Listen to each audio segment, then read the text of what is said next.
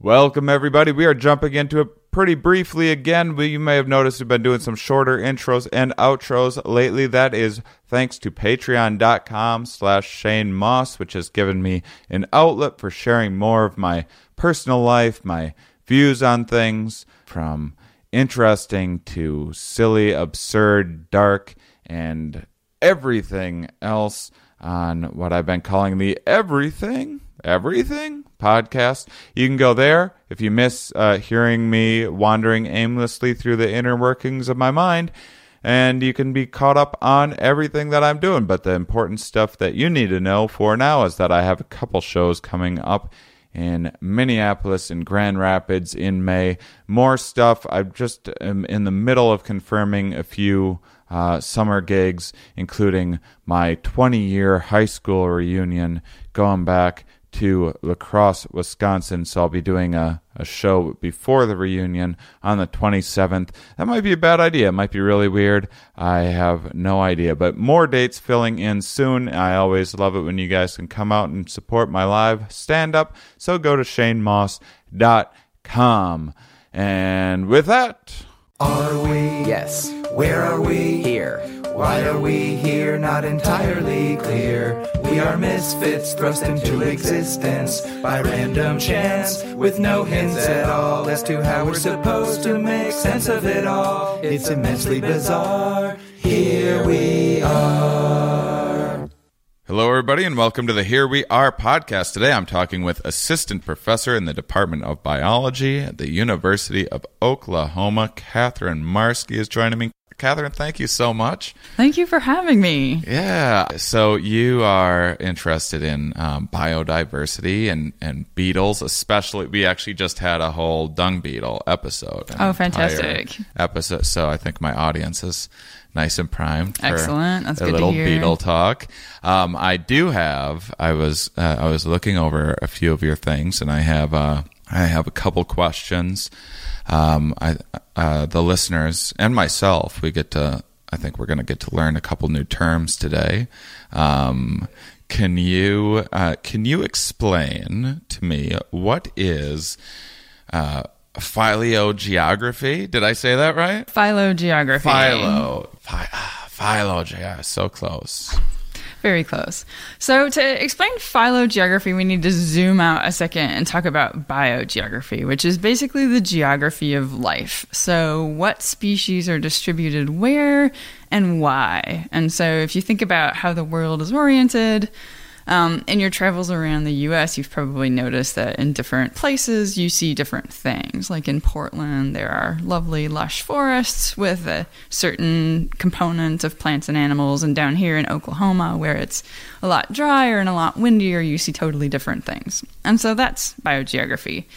Phylogeography is a special subset of that. It's looking at the distribution of genetic diversity in space. And so within a species, particularly one of my beetles, for example, where in that species geographical distribution is there the most genetic diversity and where is there the least and why?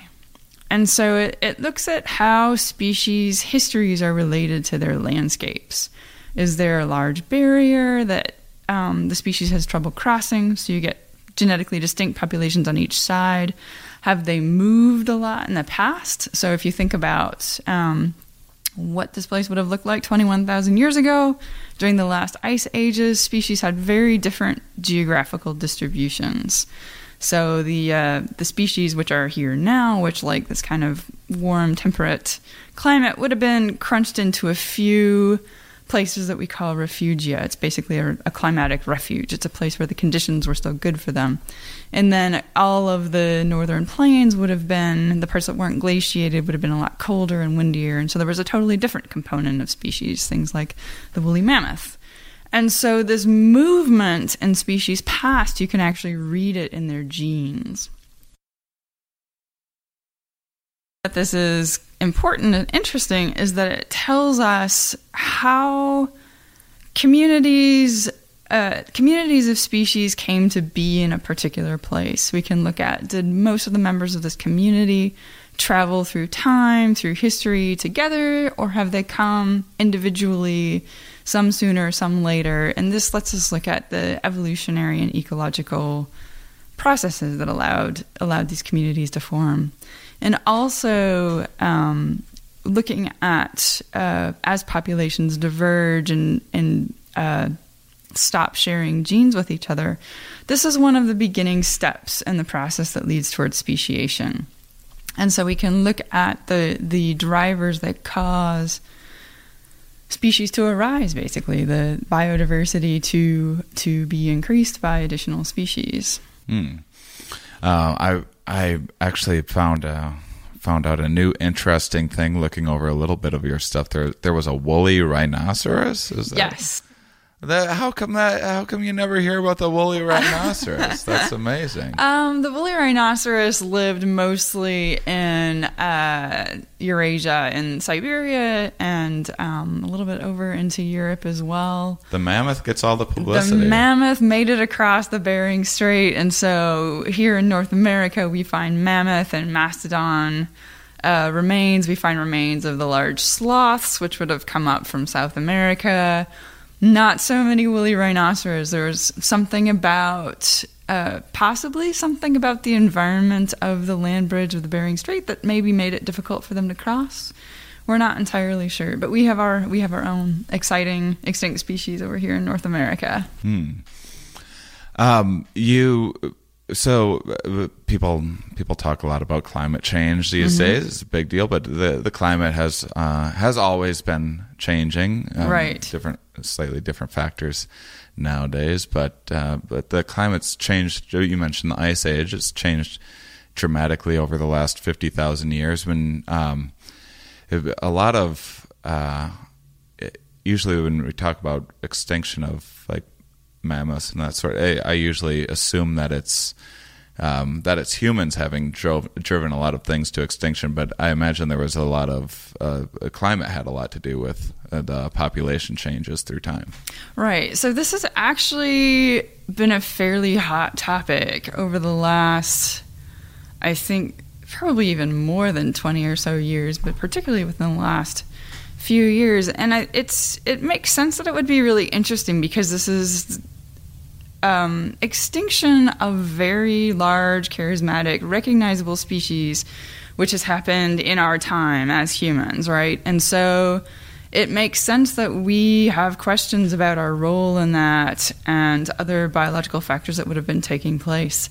Um, and it's so my colleagues and I were interested in the role of climate in shaping the distributions of these species, and we found that um, just modeling climate and the population genetic patterns, which show what the population would, size would have been, there is a correlation between several large megafauna species that were common in the past and uh, climate change. Uh, so you're talking about you're talking about the the big species getting all of the attention. Right. So the the globally there has been a disappearance of megafauna species that, um, with many land masses, corresponds with the arrival of humans to those land masses. So in North America, we lost the mammoths, the mastodons, several of the large sloths. Um, in other places like Australia, there used to be quite large birds, which they've lost most of. New Zealand lost the moa relatively shortly after humans arrived.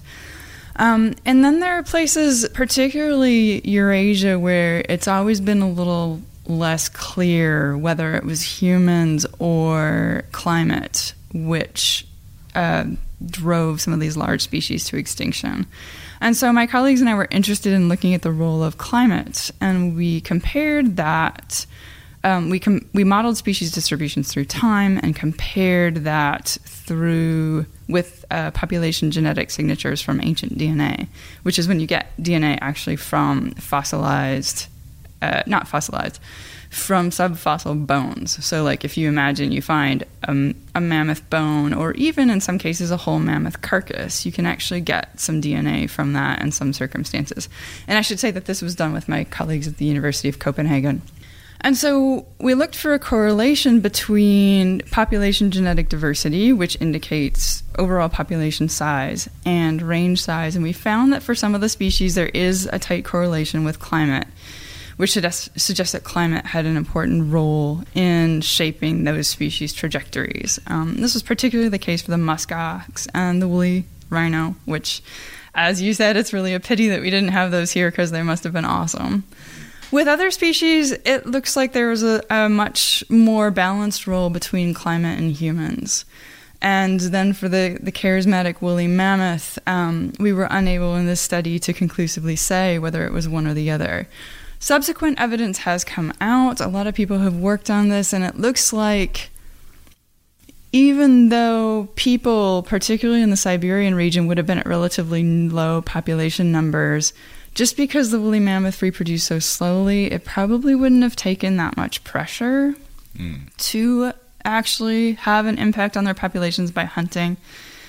And then um, a study came out within the last couple years that showed that the last populations of woolly mammoths on Wrangel Island, this tiny little island north of Siberia that they would have gotten to when it was still connected by land, they went into some sort of genetic meltdown. It looks like so serious inbreeding problems. They were just not not doing very well, and it's probably because this island was just too small to be host to very large herbivores.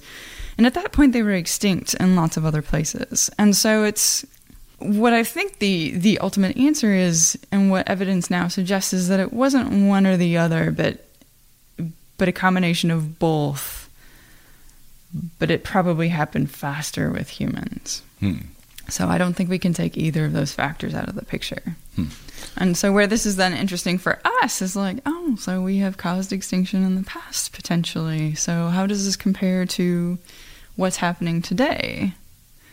And um, we're in a very interesting time. Basically, biodiversity seems to be in a major crisis right now.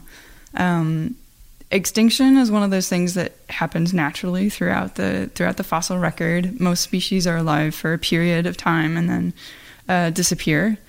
But th- in the past, there have been these periods of mass extinction. So one example that most of us are familiar with is the, is the dinosaurs. Right. And that's a, it's considered a mass extinction not because the dinosaurs all disappeared, but because a whole bunch of other species disappeared with them. And it was a disaster in the sense that the it wasn't something that a species could be kind of evolutionarily prepared for, right? And evolutionary selection, uh, natural selection happens relatively slowly and gradually through time. And so that's why you have species which arise and then go extinct very slowly um, and kind of at a regular pace. But a sixth extinction is where something, or a mass extinction is where something like that, something happens that just kind of upsets that whole pattern. You have a disaster, several things disappear, the total biodiversity on the face of the earth at a given time is vastly reduced down to um, up to 75% of species can disappear. There have been times when up to 90% of species have disappeared. And so, what happens next is kind of a new biodiversity looks very different. So the disappearance of the dinosaurs gave way for the mammals to become much more dominant creatures than they had previously been. And then, of course, we have the birds, the the uh, which are also sort of dinosaurs, um, became much more prevalent. And so we we see very different components to the biodiversity that eventually replaces what's lost in these. You could even say cataclysms. It's supposed to be excite- an exciting time to do your job with uh, with kind of DNA sequencing becoming what it is today with the with the advancements and making it cheaper and everything else. Is it? I imagine you're kind of able to make new discoveries sort of left and right nowadays. I mean, like 20 years ago, was it was it a lot much harder to do the sort of things that you're trying to do? So, one of the things that's changing is the amount of time that you spend at the lab bench. Mm-hmm. So, it used to be that the process of getting your sequence was very difficult and would take would take quite a lot of work. And now the actual work that you do in the lab takes a couple days and that's it. It's replaced by work at the com- at the computer. and um, the the way that we get uh, DNA data these days has changed, and so you need kind of a large computational components to stitch those data back together because of the way that they're. So it used to be that we would we would isolate um, a few large fragments of DNA, and this is Sanger sequencing, and it's been around for um, I think about 30 years, maybe a little bit longer. And this is still something a lot of us do when we're kind of testing new species, just to see what is the baseline level of genetic diversity. And this is being replaced by genomic methods, which allow us to, which allow us to sample a huge amount of the species genome and relatively the same amount of lab work. So we just get so much more information out of each of these samples of course, when you get all that information, you need to figure out what to do with it. And so that's that's where a lot of the new avenues are now is is figuring out how to process this information and search this information, and that's really fascinating. Um, and for the work that I do, figuring out how to scale this up at the population level um, is one of the kind of hot avenues right now. And so it's it is absolutely fascinating to be able to see how this works um, and see which is going to be the, the technique that we settle on as the best for population genetics. But but yeah, it's it's a, a very different ballpark than when I did my undergraduate and PhD studies. Hey guys, Randy and Jason here. And whether you're working from home or working on your fitness, you want what you're listening to to be what you're listening to. yeah, you don't want to catch like glimpses and uh, little snitbits of like what other, you know, what I'm tidbits of what your kids are listening to or anyone else. Everyone needs a great pair of wireless earbuds, but before you go dropping hundreds of bucks on a pair, you need to check out the wireless earbuds from Raycon. They're amazing. I've got my Raycon earbuds. They so cancel out everything. Raycon earbuds start for about a half price of the other ones. Premium wireless earbuds on the market and they sound just as amazing as the top uh, audio brands you know. The newest model, the everyday E25 earbuds, are their best ones yet. Jay, I love these uh, so much. I'm using it nonstop, Brand. Six hours of playtime, seamless Bluetooth playing, more bass, more compact design, gives you a nice noise isolating fit. I like that if you have one of them in, you can just hear use one of them. They're stylish and discreet. I love these so much. Now's the time to get a pair the latest and the greatest from Raycon. Get 15% off your order by raycon.com uh, slash starburns. That's buy, B-U-I, raycon.com, R-A-Y-C-O-N dot com slash starburns for 15% off Raycon wireless earbuds. I love these earbuds so much. I know you do too. I'm all about them, man. They're, they're my reach. You know what you feel when you reach for them, and that's and the thing you reach them. for, and that's my hike. Those are my hike earbuds. Those are my walking earbuds. Buy, B-U-Y, R-A-Y-C-O-N dot com slash starburns for 15% off. Hey, I'm Andy. If you don't know me, it's probably because I'm not famous. But I did start a men's grooming company called Harry's. The idea for Harry's came out of a frustrating experience I had buying razor blades. Most brands were overpriced, overdesigned, and out of touch. At Harry's, our approach is simple. Here's our secret we make sharp, durable blades and sell them at honest prices for as low as $2 each. We care about quality so much that we do some crazy things, like buy a world class German blade factory Obsessing over every detail means we're confident in offering a 100% quality guarantee. Millions of guys have already made the switch to Harry's, so thank you if you're one of them. And if you're not, we hope you give us a try with this special offer. Get a Harry starter set with a five blade razor, weighted handle, shave gel, and a travel cover, all for just three bucks plus free shipping. Just go to harrys.com and enter 8989 at checkout. That's harrys.com, code 8989. Enjoy!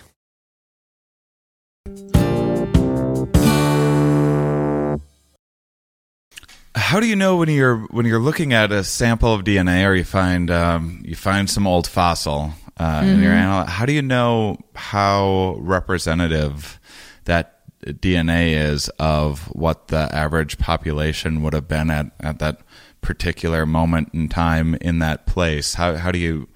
It seems pretty mm-hmm. complicated mm-hmm. with the flow of mm-hmm. genes coming in and out. And yeah, that's actually that's a really good question. So for the work that I do, we try to get good geographical coverage, so representatives of this particular beetle species from across its geographical range, and then we try to get a lot of samples within each of those populations so that we can have an idea of how representative each individual is of that regional population.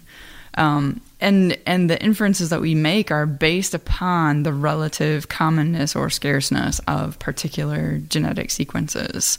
There are also methods for when you have the full genome of just one or two individuals to make those inferences based on different regions within that genome. And I'm not as I'm not as familiar with those methods because I'm not using those, but. Uh, um, a lot of people who are working with with human genetics are um, at the forefront of pushing some of those methods. Because you can imagine if you find human or hominin fossil remains um, in various places, those are very difficult to get. It's just a matter of of luck whether you're going to find um, really exciting archaeological remains that will allow you to extract the DNA.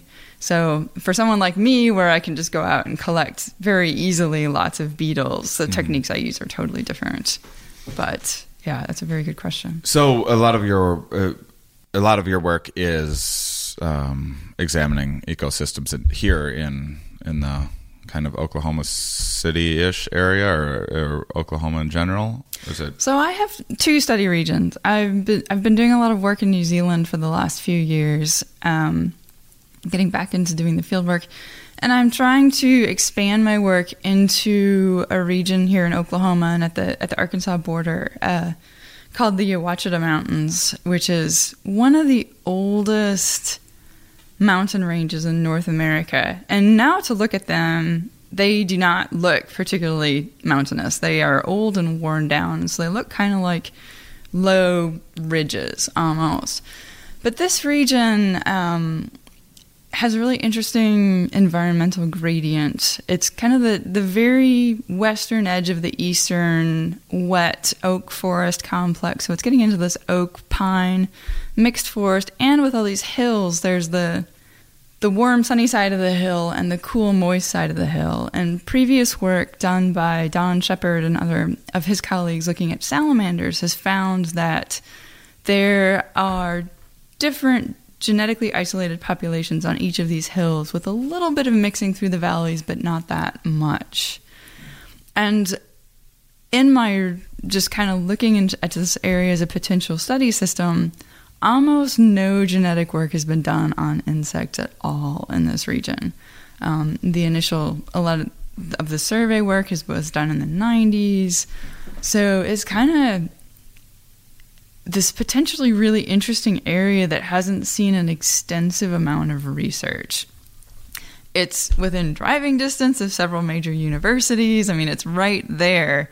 It's not very far from the Ozarks and the Appalachians, which we know are very rich in species diversity for salamanders, for insects, for mussels, for a variety of different taxa. And so it's like, why is this area been kind of neglected. And so I'm looking at it just because it's it's cool and it's right here and I can take students to it. You know, we can drive over there and camp. And so we've started sampling some beetles. Um, hope to be looking at genetic diversity in this region over the next couple years.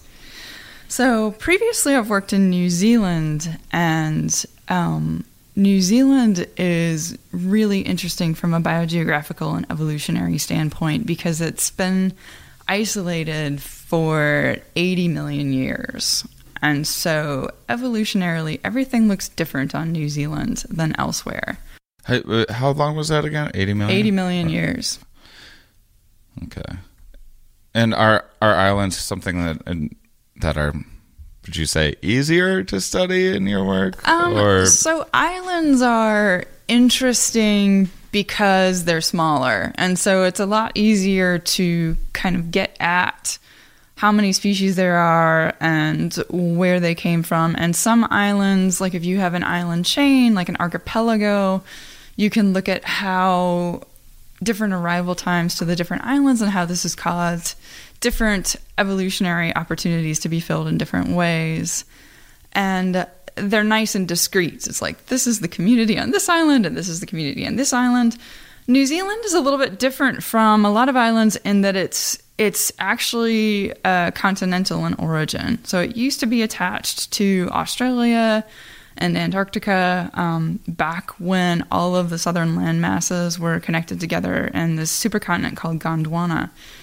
And so it basically drifted apart, um, carrying like a raft several species on it already. So this is very different from, say, Hawaii, where the island popped up out of the sea mm-hmm. and was then colonized.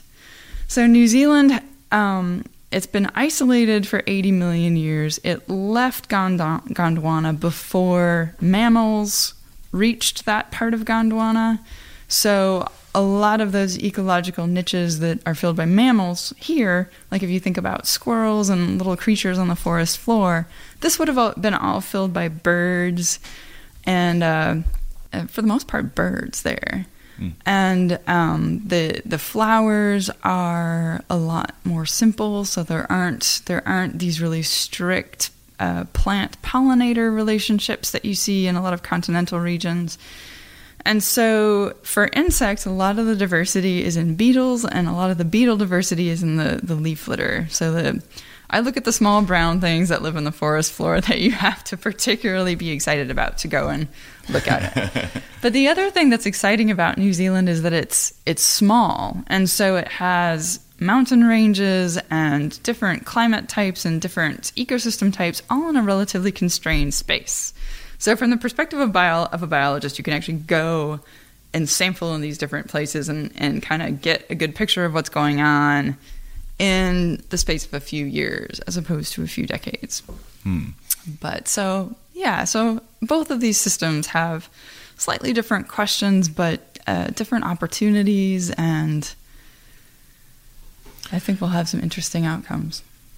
It's in, in these areas where there was a where there was some sort of drift or these tectonic plate shifts mm-hmm. or whatever may have happened. Is there um, is it is it kind of easy to see? So if you had uh, you had beetles that were on kind of either side of this border, and then there's mm-hmm. this split, and there's and then these two that that mm-hmm. the similar origin or the same origin get split up and and now they uh, they have a new trajectory in history is, is it um, does that is that something you're looking at comparing kind of the the beetles in New Zealand to the the ones in Australia or, or something to understand the diversity? So um, I'm not specifically looking at that, although a lot of a lot of people are, and certainly the the ancestral group of the beetles that I work with, you can find their closest the closest relatives of the beetles I work with in Australia and New Caledonia, which would have been, you know, close in close proximity.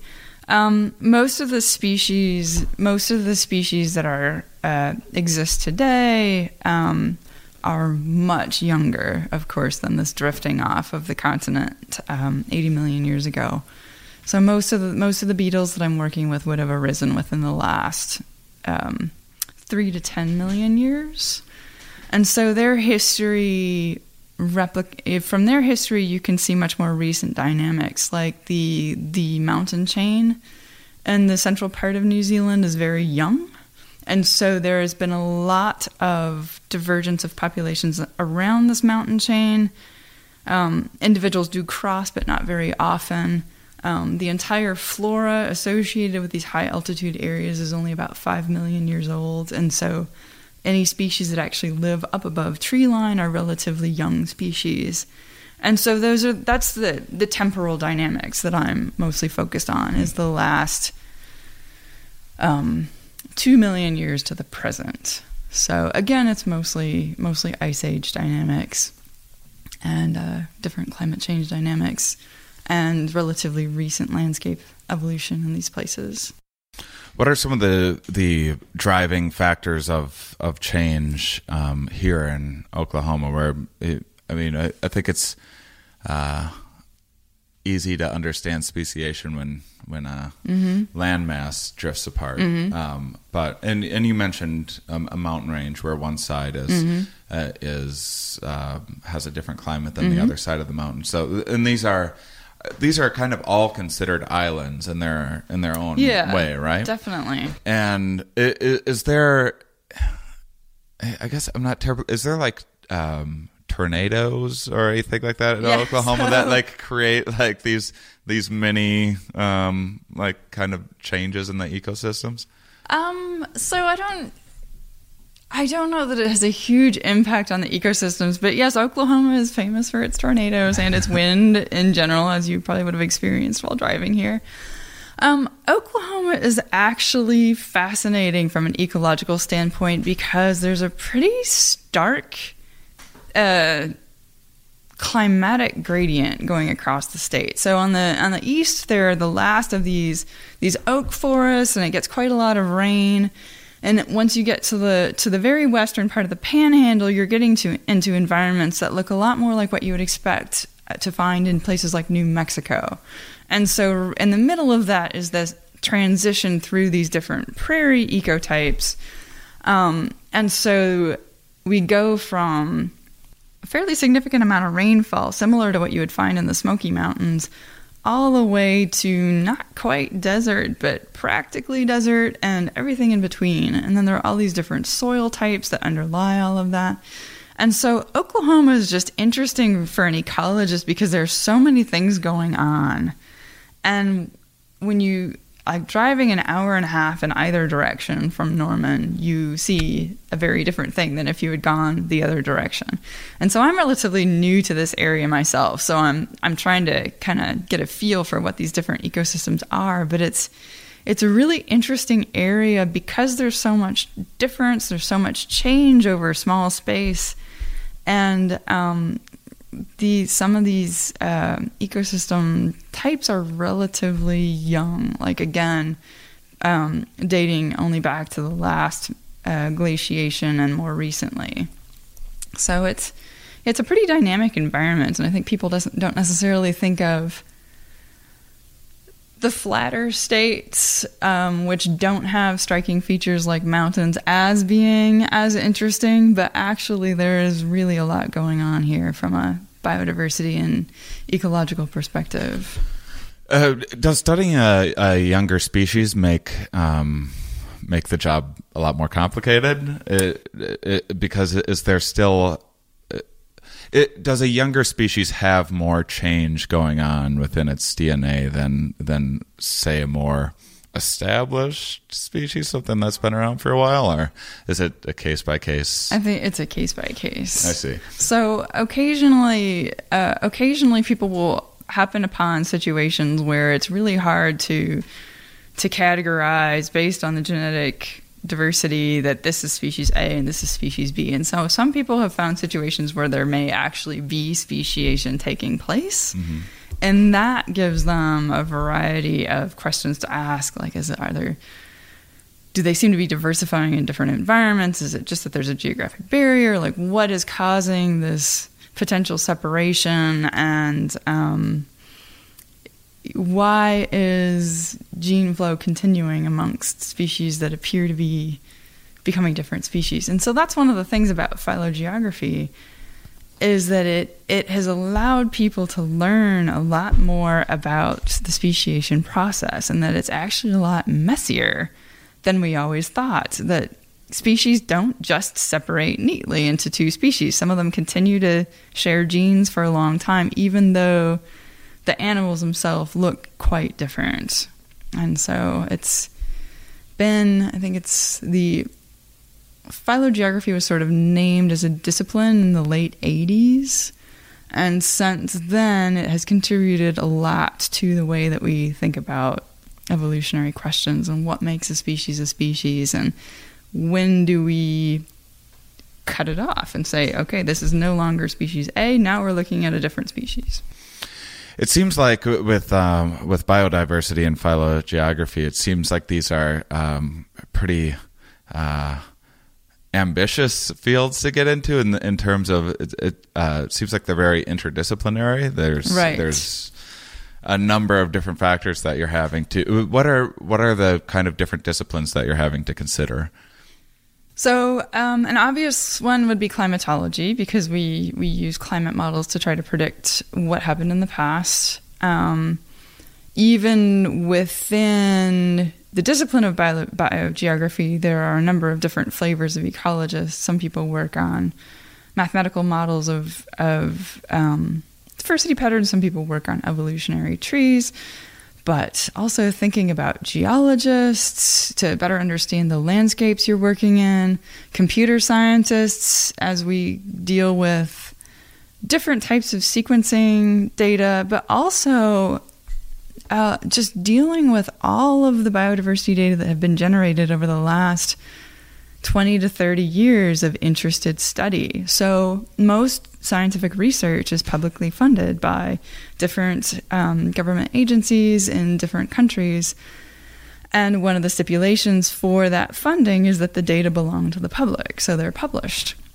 Right? So, we now have 30 years of biodiversity science data that can be mined and people can look at different patterns and and so the computational aspect, um, that's another group of people that we're collaborating with now that maybe 10 years ago were not, you know, we were not necessarily looking at them as natural collaborators.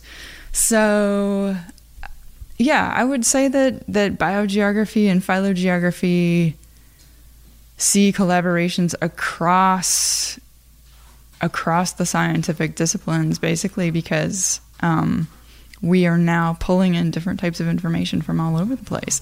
And that's really what makes it fun and interesting, right? Mm-hmm. I mean, mm-hmm. I know for my I'm not interested in sitting at my desk working by myself. The thing that makes science cool for me is getting to talk to all these different people about their topics and thinking, man, if we put that together with what I'm thinking about, that's a totally different way to answer this question. So so let's uh, let's talk about beetles first off. Why why the interest in in beetles um, in the first place? Why uh, why examining that specific part of this field? Beetles are the little things that run the world. There are more species of beetle than anything else that we know of. And there are so many beetles that are left to be described, and they are in every terrestrial environment, and they're doing interesting things everywhere. And it's just there. There's just so much room for discovery that if you want to find something new, that's a good place to start. Hmm. So, um, the U.S. and Canada, north of Mexico, have around 25,000 species of beetles that are described. New Zealand has 10,000 species of beetles. Um, if you move to the tropics, there are going to be significantly more than that, but still they they don't even know how many beetles there are. And so it's just it's just this really they're everywhere. Like everywhere you look, you'll find them and yet there's so much that we don't know about them. Mm. Like if you consider species like birds, particularly, which are um, easy to observe, they're also beautiful in color and do interesting things, and they're everywhere. But um, we know so much more about them. We know where all the species occur. We know how they reproduce, a little bit about their ecological niches. We know their evolutionary histories and how they're related to each other.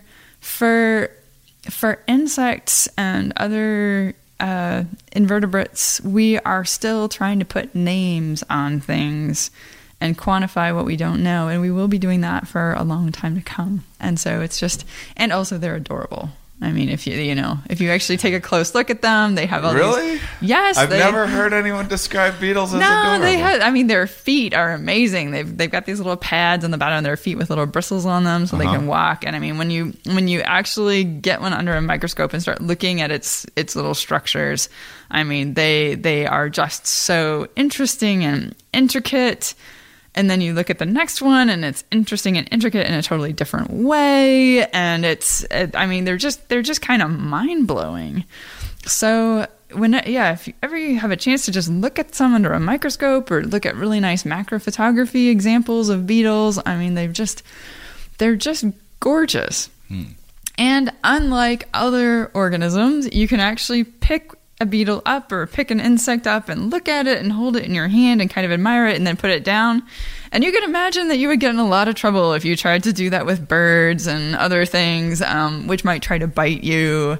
And so, as as something that you can be enthusiastic about, you can actually put your hands on them and get up close and take a look at them, and it doesn't hurt them, and you don't get in trouble, and it's you know it's just it's just fun. They're accessible. Hmm.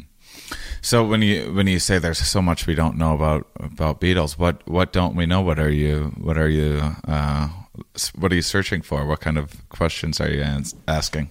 So the for a lot of species we're just still trying to decide how many species they are and it, given this particular beetle what what is it is it a different species from something else and so you would imagine that that means that we don't know the evolutionary relationships among groups as well for many groups of beetles, particularly the little brown ones, which is what I especially like. Um, and it, it makes it harder to ask the types of questions that you need a lot of information for. So, what are the major diversity drivers um, amongst recent diversification in beetles? Um, what? How have beetles responded to things like climate change? How vulnerable are they to environmental change? And so this is one of those things that um, people are starting to realize that insects are maybe not doing that well right now. There have been several species, uh, several studies within the last five-ish years that show significant reductions in population size of insects. So there have been two out of Germany recently where they show um, they've been trapping flying insects, so like butterflies and moths and flies, over in the same landscapes over 25 years, and they're finding that now their traps have a huge amount less hmm. of total weight of insects than they did 25 years ago. Um, Bees are starting to get a little attention. Bees are not really not doing well. Mm-hmm. Um, and it has to do, the native bees are really struggling with um, land use change. The honeybees are not doing so well with herbicides. It looks like, or neonicotinoid um, sprays. That's actually a pesticide.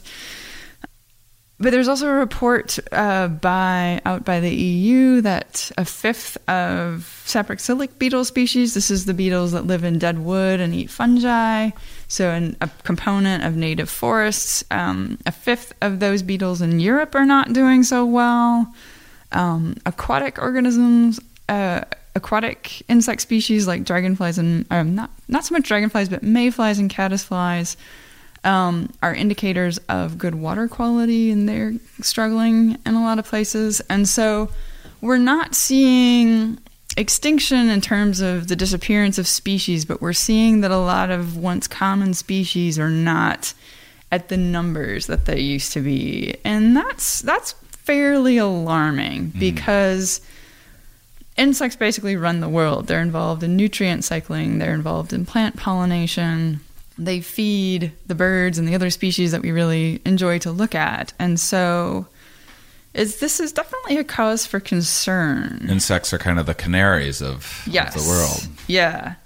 And so what what we're what I'm interested in is understanding how environmental change has affected some of these species in past. Mm-hmm so I can look at these ecological questions that I was describing to you earlier, but it also provides an important bit of baseline information like how easy is it to collect these species? How much genetic diversity does a population have? And we can then go back 10 or 20 years from now if necessary and look have have we seen change has has, has there been a significant amount of change over this period if so, what do we think caused this change? Um, is there anything that we can do to try to fix this problem?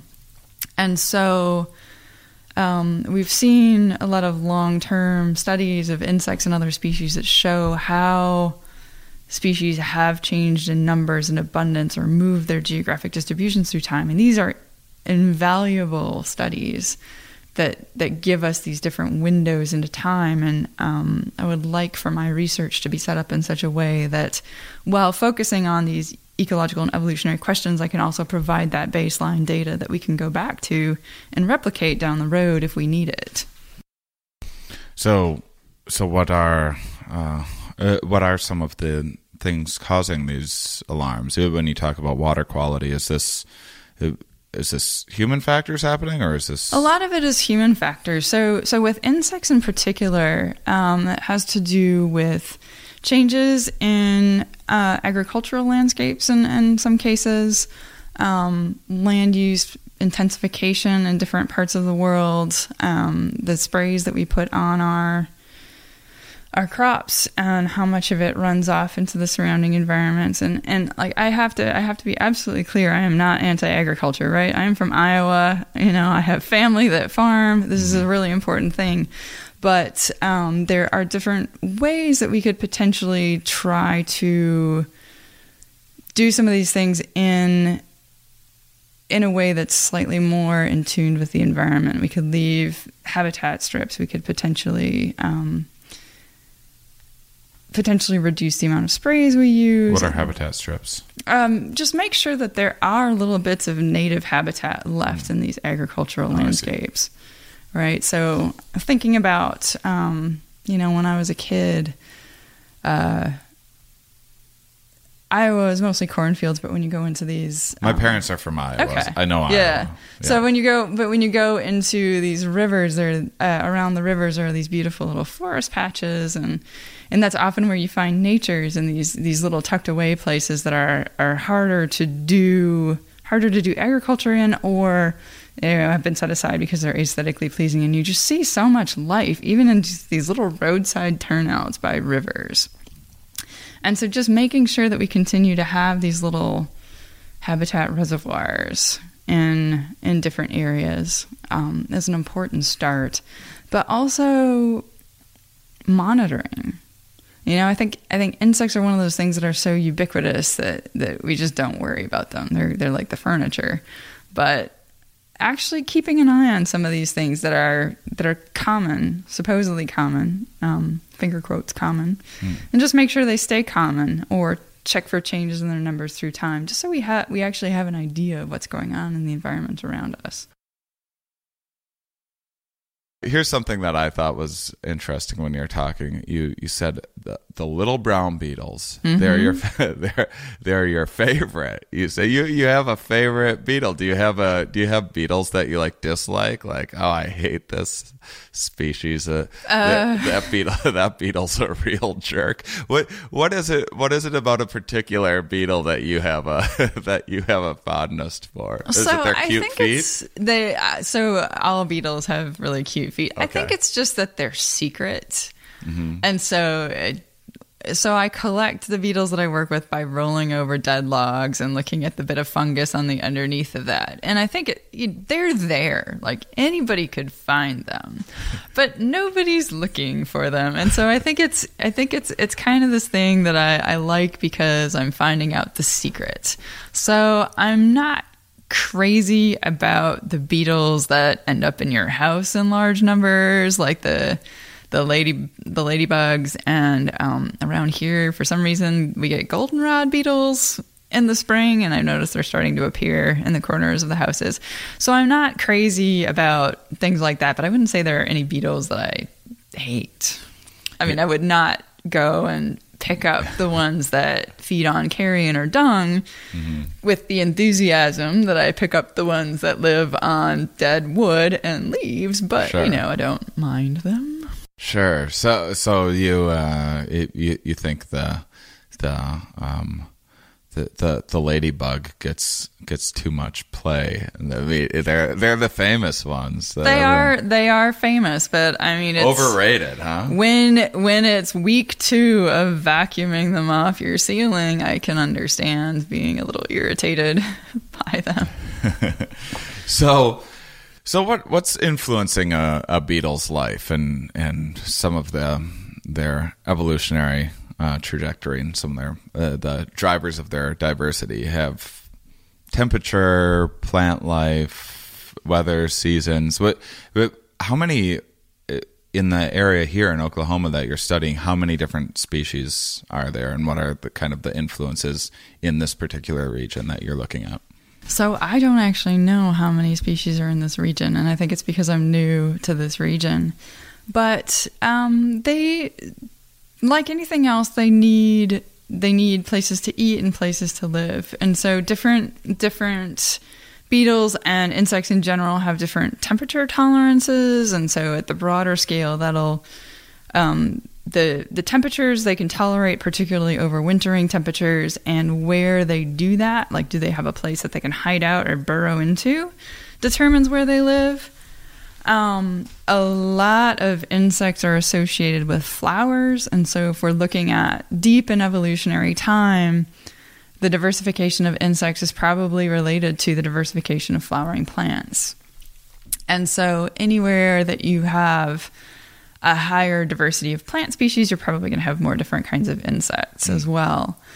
Um, and some of the beetle species that I work with live on fungus in the woods. And so, what they need is um, a nice bed of leaf litter, and they need places where moisture stays long enough that the fungus can grow and they can live out their life cycle on it. So, it a whole bunch of different factors um, going from the, the local scale of what's happening in your local forest all the way up to the continental scale determine the diversity of species and and where they're found. But in general, the more different types of environments there are, the more different types of species there are. And for insects, the more interesting plants and little tiny pockets of habitat in an environment, the more insects you're going to have. So you could have, you know, a sandy bank with um, really colorful tiger beetles running around on it next to a river.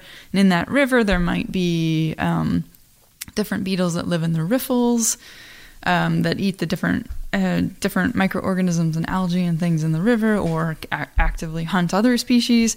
And then, um, if you imagine going up that sandy bank and eventually you get into the forest, there's going to be a whole bunch of different types of beetles in the forest that are up in the up in the tree canopy and in the bushes and in the flowering plants and, and the bark and down on the on the dead trees and dead uh, organisms in the forest floor. So Oklahoma is one of the places where the American burying beetle lives, which is an endangered species, and that eats small carrion. So they do the insects and in particular the beetles are doing just about everything it's possible to do in an environment. And so that's that's why there are so many of them and they're so broadly distributed and why I think they're so worthy of study. Why? What is their? What is the role that they're playing in ecosystems? We talked when we were talking about dung beetles. We mm-hmm. kind of talked about what happens when um, when you don't have something happens. You don't have dung beetles around, and and you have these.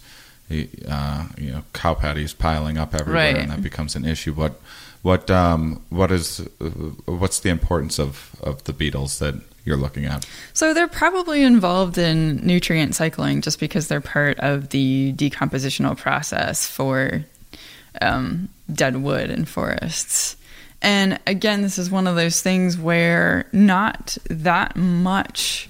Like, I don't think there have been a lot of experiments, although there is a group in Germany that's doing some cool experiments on manipulating beetle communities and forest types. But it's it, you know, based on where they're found, they're probably pretty important in nutrient cycling in forest ecosystems.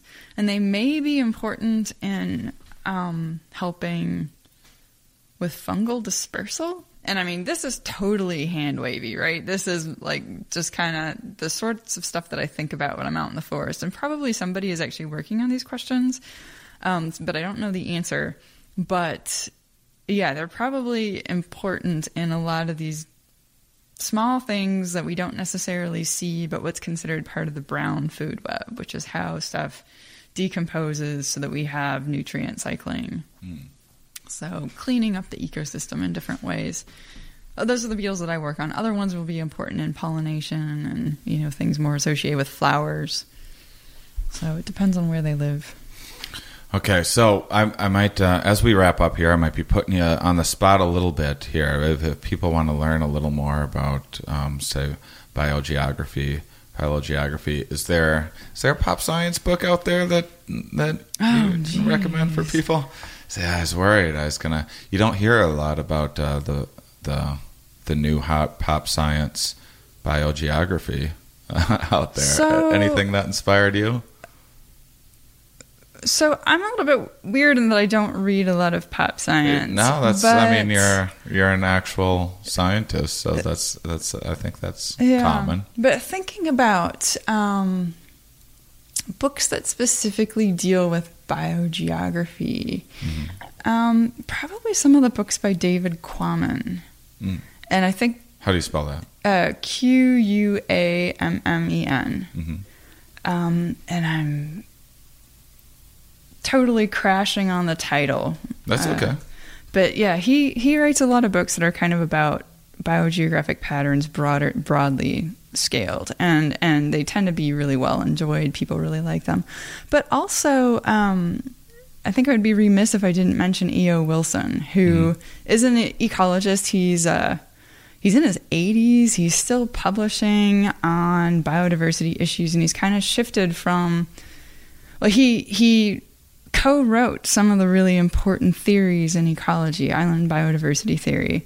Um, he's one of the legends. He is one of the legends, but he's also very active in conservation work and um, communicating to people about the importance of biodiversity conservation. And so his books also tend to be very well written and very accessible and enjoyed by a lot of people outside the sciences as well as folks like me who are actually working in the sciences. And so, so either of those two authors would I think would be great places to look. Awesome. And I have each week I have my guests uh, kind of uh, plug a nonprofit of their mm-hmm. choice. And which which one did you pick? I picked the National Park Foundation, uh, which is the official charity of the National Park Service. And so I was thinking about there are a lot of really great conservation organizations doing really excellent conservation work, but I was thinking about the national parks in particular because I'm guessing a lot of the people who listen to your podcast didn't get into science in the first place by listening to a lot of facts.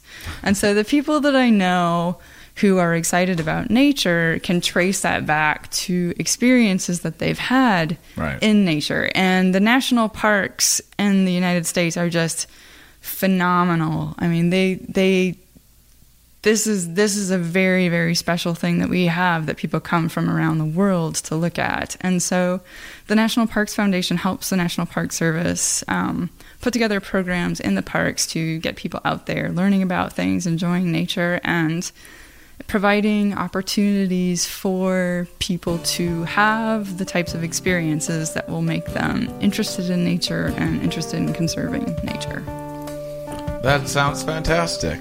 Uh, who doesn't like parks? Absolutely. All right. Well, thank you, Katharine, so much for joining me today. Thank you. It's been a pleasure. Yeah. Thank you, listeners, for being such wonderful, curious people. We'll talk with you next week.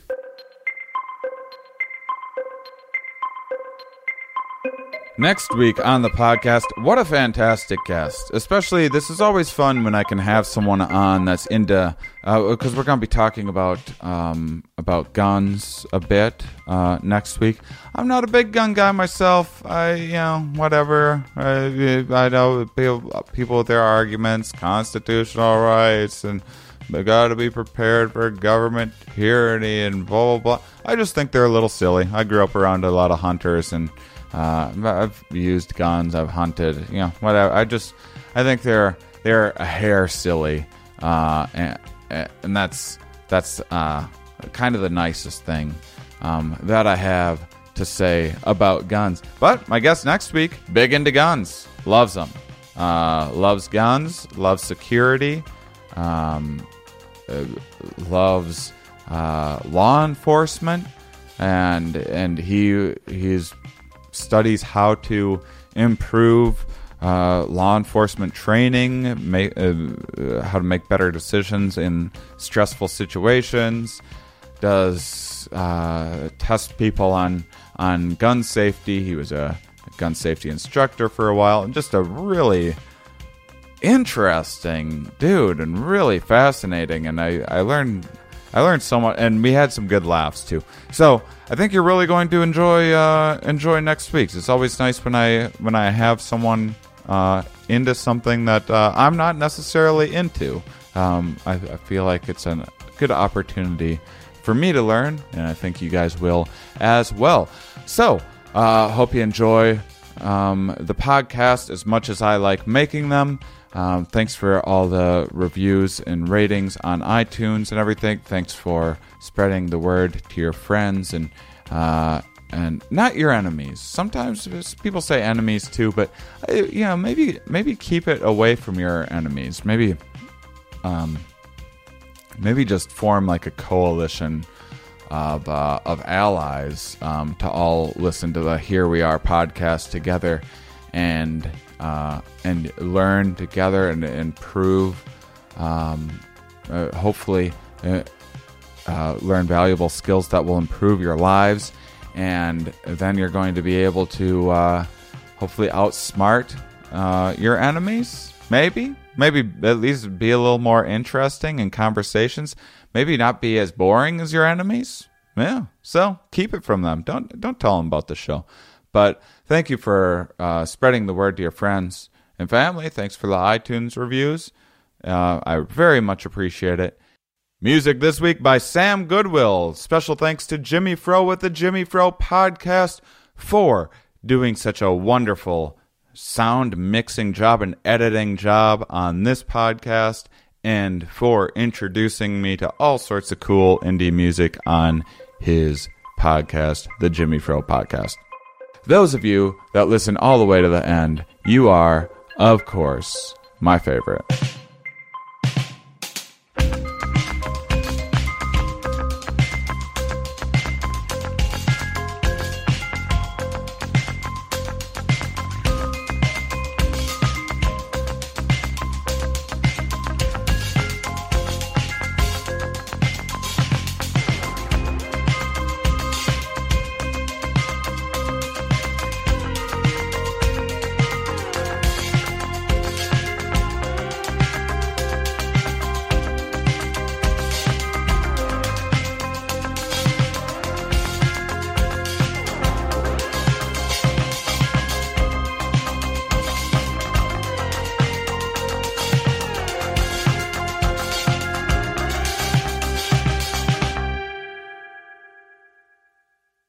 Say uh, Seinfeld was, was on an island and he was blowing Boris Karloff.